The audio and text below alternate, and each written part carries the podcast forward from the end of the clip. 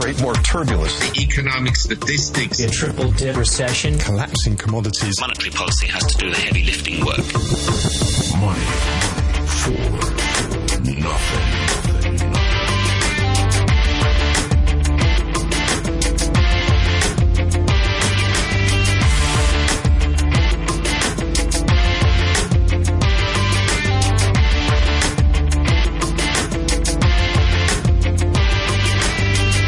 Good morning and welcome to Friday's Money for Nothing with me, Renita Malhotra Hora.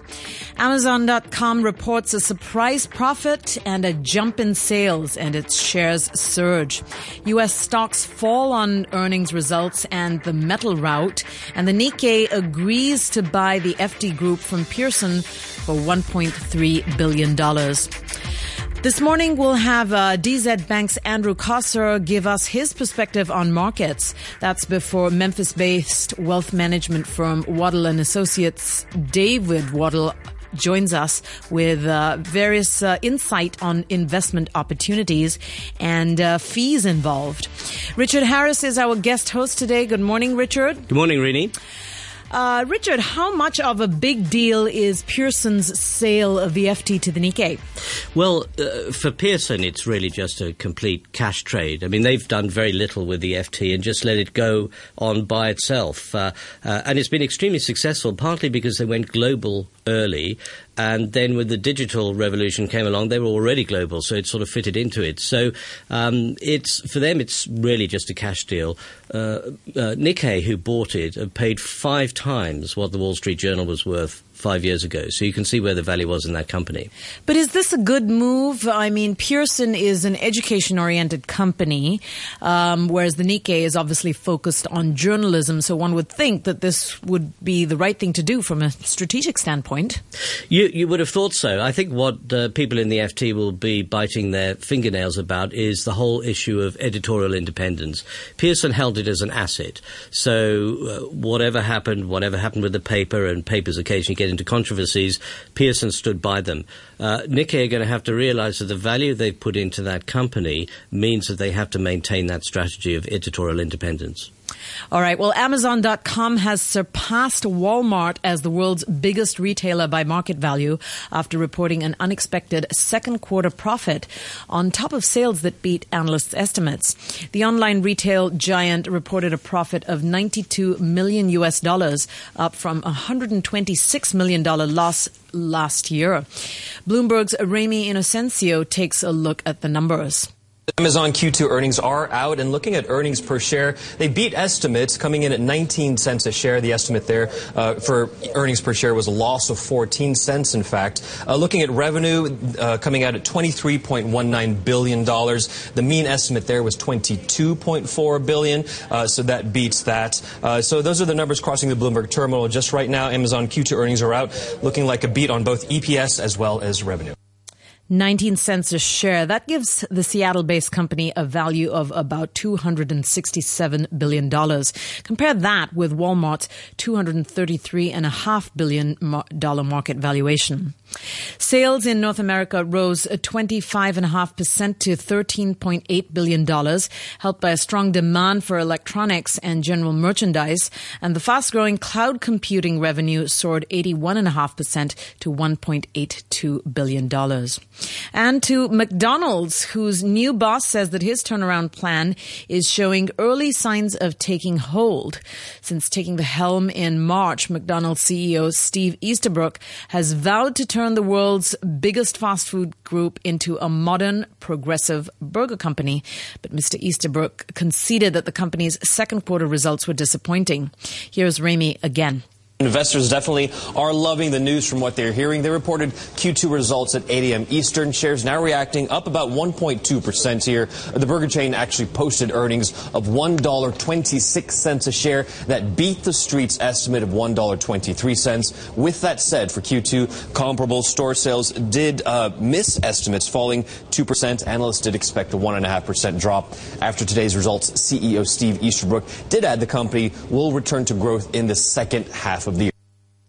And coming to automobiles, General Motors says that second quarter profit jumped to 2.9 billion US dollars from 1.4 billion a year earlier. And the jump was powered by continued strength in China and by North American truck sales. GM's uh, reaffirmed its forecast that this year's full year will be an improvement on last year's 9.3 billion.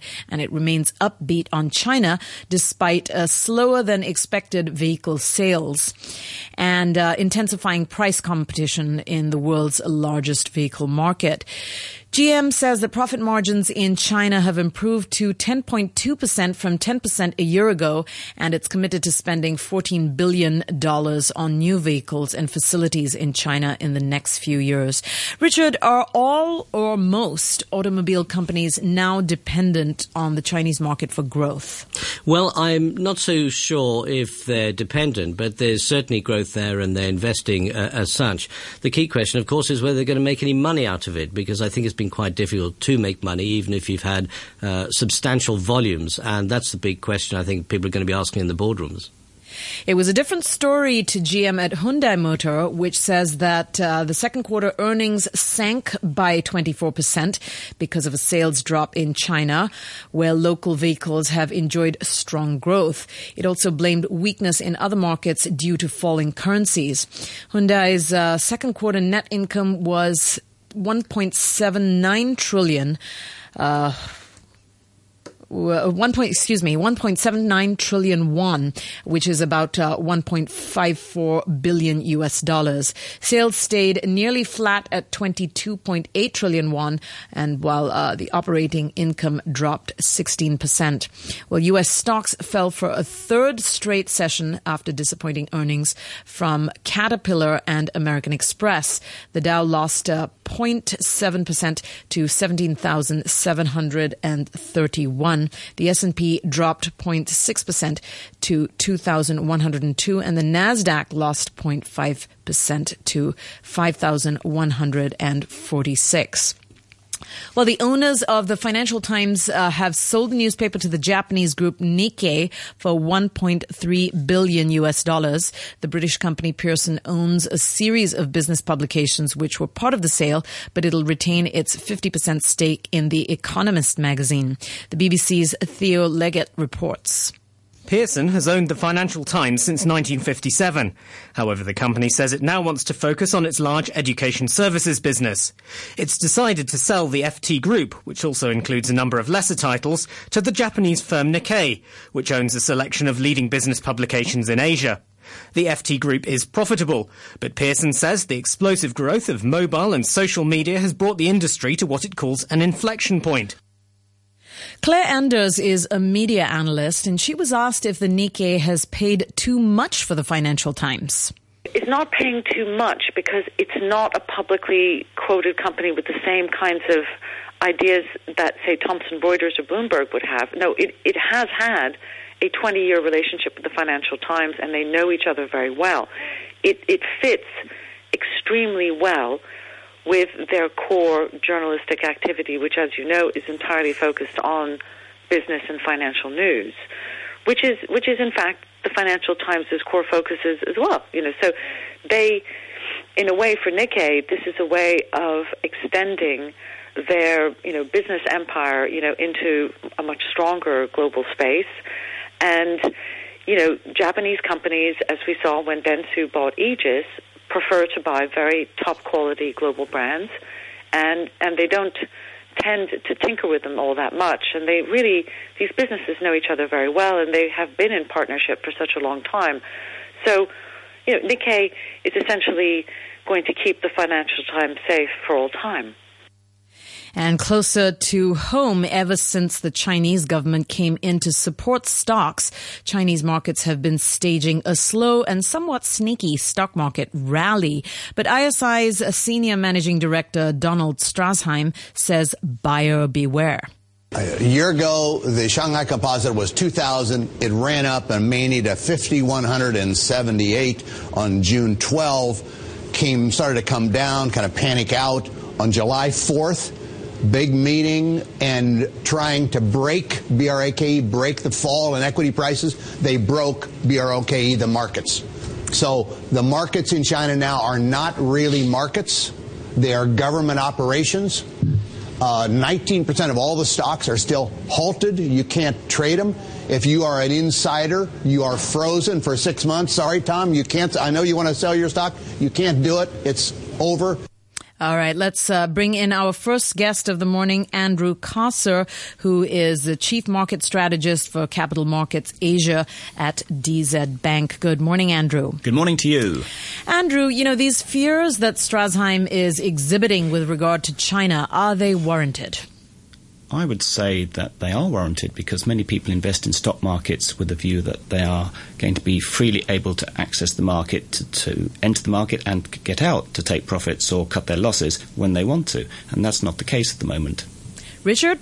Um, some people have been saying that the China market is so unstable that it could lead to contagion in other markets around the world. What's your view? I think there's limited scope for contagion because of the capital controls that China has in place for foreign investors, it's not an easy market to get into, and it's not an easy market to get out of now, as we can see.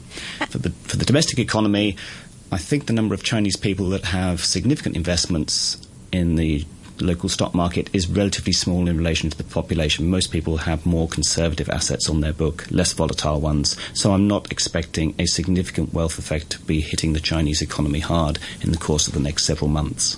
Andrew, the commodity implosion, is this at all urgent for China or not so much, given that they're a big buyer of commodities? China is a significant net importer of commodities, so weaker prices suit them quite nicely over the long term. Um, for some other economies, for example Australia, it's a much more serious problem. But the Reserve Bank of Australia has been taking policy steps there to try to support the domestic economy by lowering interest rates over the last several months. And futures this morning are signaling that Asian stocks will retreat with crude oil in a bear market. What are you expecting? Um, I'd go along with the market consensus on that, although I have to say I'm not a specialist in the local equity markets. All right, Richard. Uh, just uh, moving on to Europe, which is where your your bank's uh, home is. Uh, it looks as if uh, European earnings are coming through at maybe as much as fifteen to twenty percent uh, in the second quarter. That sounds pretty positive. It is a pretty positive story. Many European companies have used the last several years to look at their costs, squeeze them quite hard and with a little bit of recovery, the increase in sales is dropping through to the bottom line relatively quickly. So have you seen that reflected in the stock market? Most European markets are up a reasonable amount this year. I must admit, um, with 17 countries in the Eurozone. I don't look at each one, but I think until recently, the DAX, for example, uh, the main German index, has been doing pretty well. I guess with the uh, hopefully temporary settlement in Greece, we could actually see a pop in Europe a dramatic improvement in the European equity markets? No, just because the sentiment in Greece has been so bad that if we see a, some kind of settlement there that's maybe longer than five minutes, which has been the case for the rest of the year, we could actually see those markets recover quite strongly. That's a possibility, but uh, considering the history of Greece and its crisis for the last five years, I wouldn't be betting my bottom dollar on that one just yet. There's still a long way to go until they've negotiated their next bailout and there could even be a general election this autumn, which could unsettle the sentiment. Uh, Andrew, you know, to Richard's point about contagion earlier, uh, you know, something that you weren't so concerned about, you know, contagion out of China. Um, if not contagion, word definitely has it that international investors are pulling out of China, fueling record outflows through the Shanghai Hong Kong exchange link, and instead plowing their money into India. Would you say that China's pain is India's gain?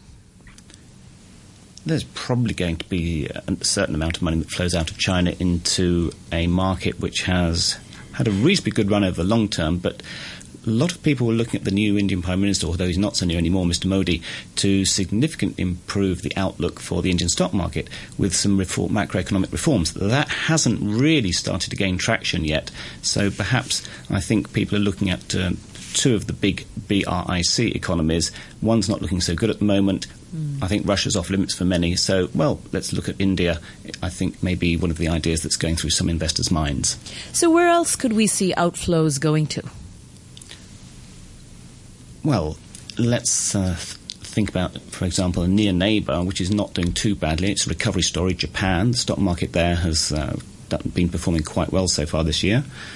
And uh, we can probably look at a few other smaller regional markets as likely beneficiaries, ones which have more solid fundamental underpinnings.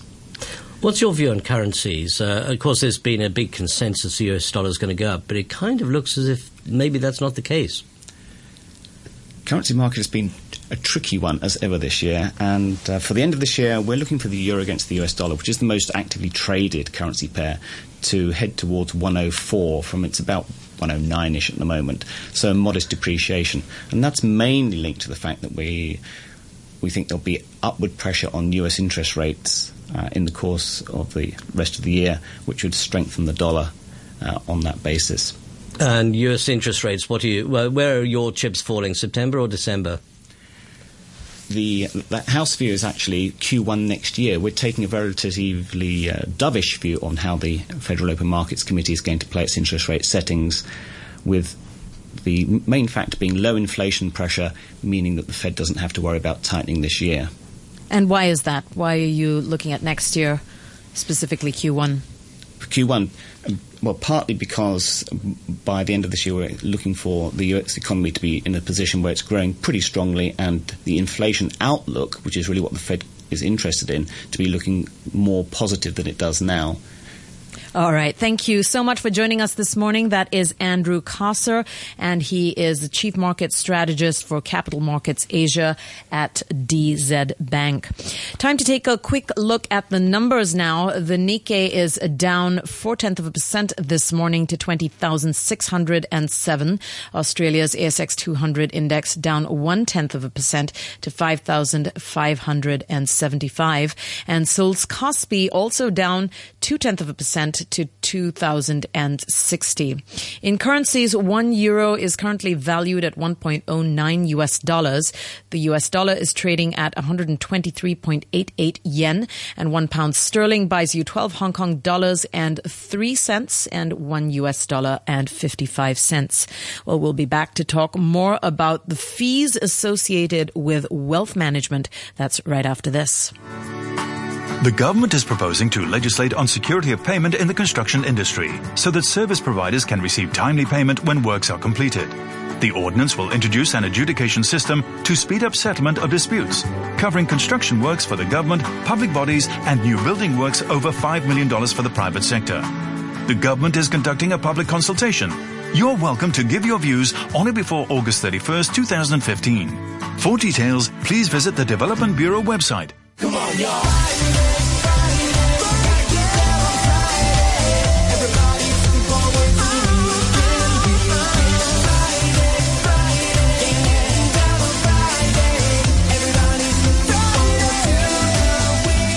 I'm definitely looking forward to the weekend. The time is now 8:21 a.m. and when it comes to managing your wealth, the question is do you want to pay fees?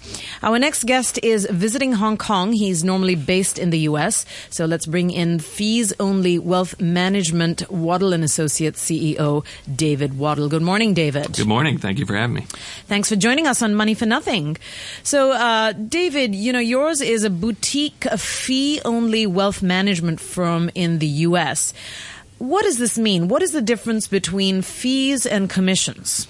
Well, I think specifically in our business model, we analyze clients first and securities second. So we spend a lot of time as lawyers, accountants, certified financial planners trying to figure out what rate of return the client needs and then use the market to build portfolios to deliver on those returns.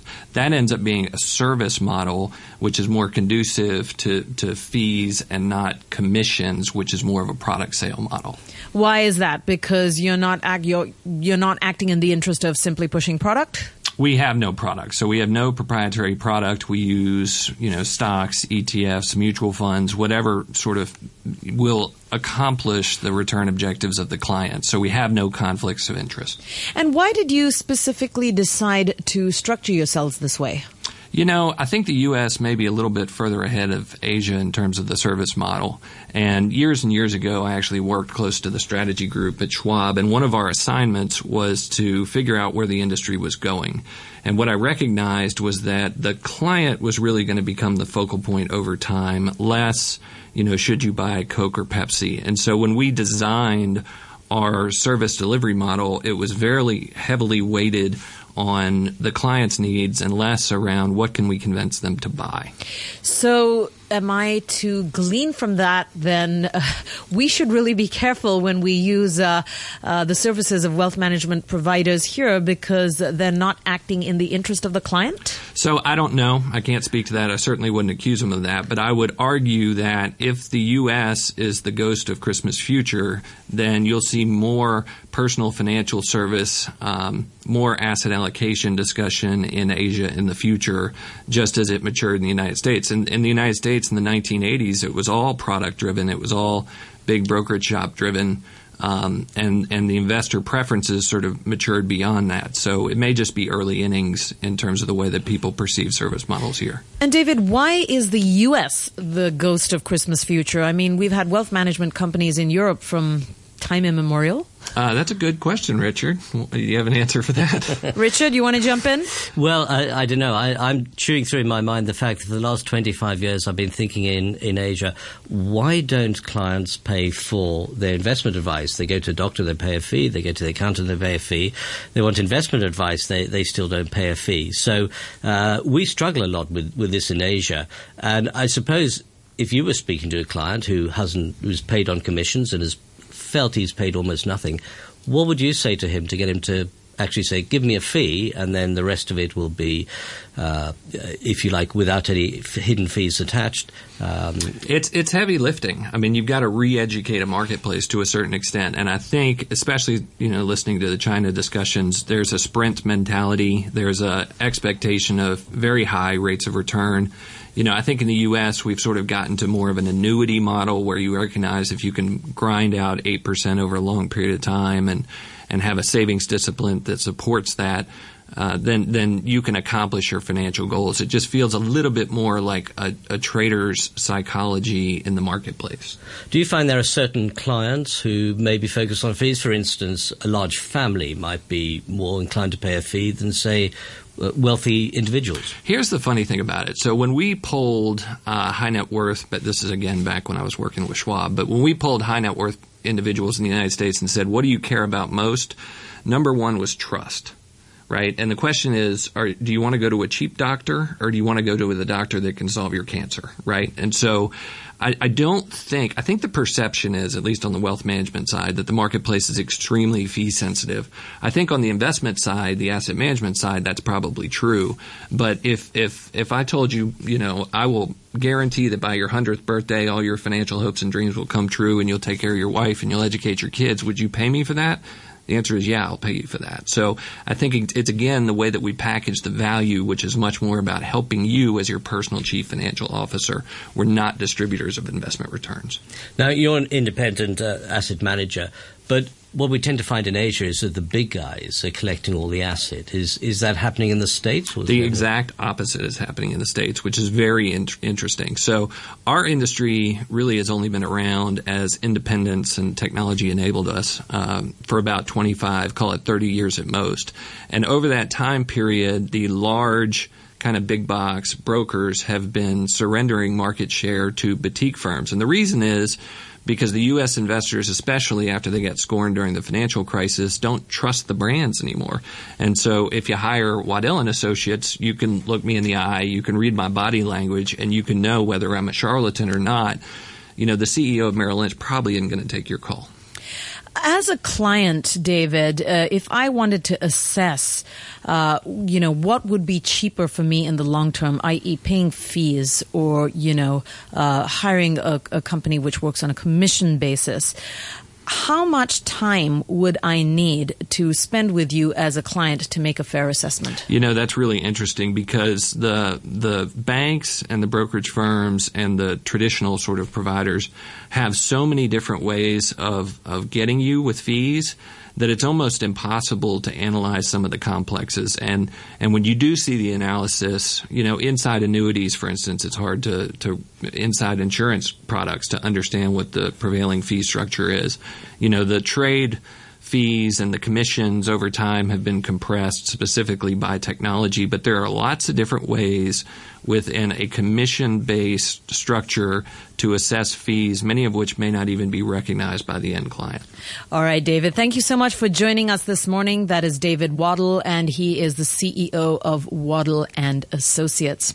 Time to take another quick look at the numbers before we wrap up the show. The Nikkei is down four tenths of a percent to 20,603.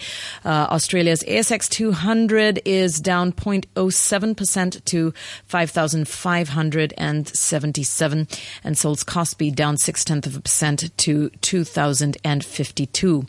Gold currently stands at $1,088.70 per ounce and Brent crude oil at $55.54. Well, here we are at the end of a week. Richard, what should we be looking out for in the financial markets as we head into the next week?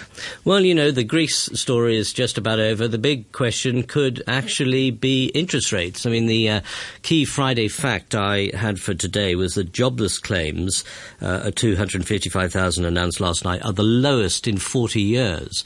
Now, um, I'm sure you can't remember that far back, really, but uh, uh, I was still in island school in Hong Kong, so that implies unemployment is actually getting quite low, and that was one of Janet Yellen's key issues in terms of raising interest rates. So uh, I think the interest rate story is going to start to come and uh, Uh, uh, uh, bite us back in the not too distant future.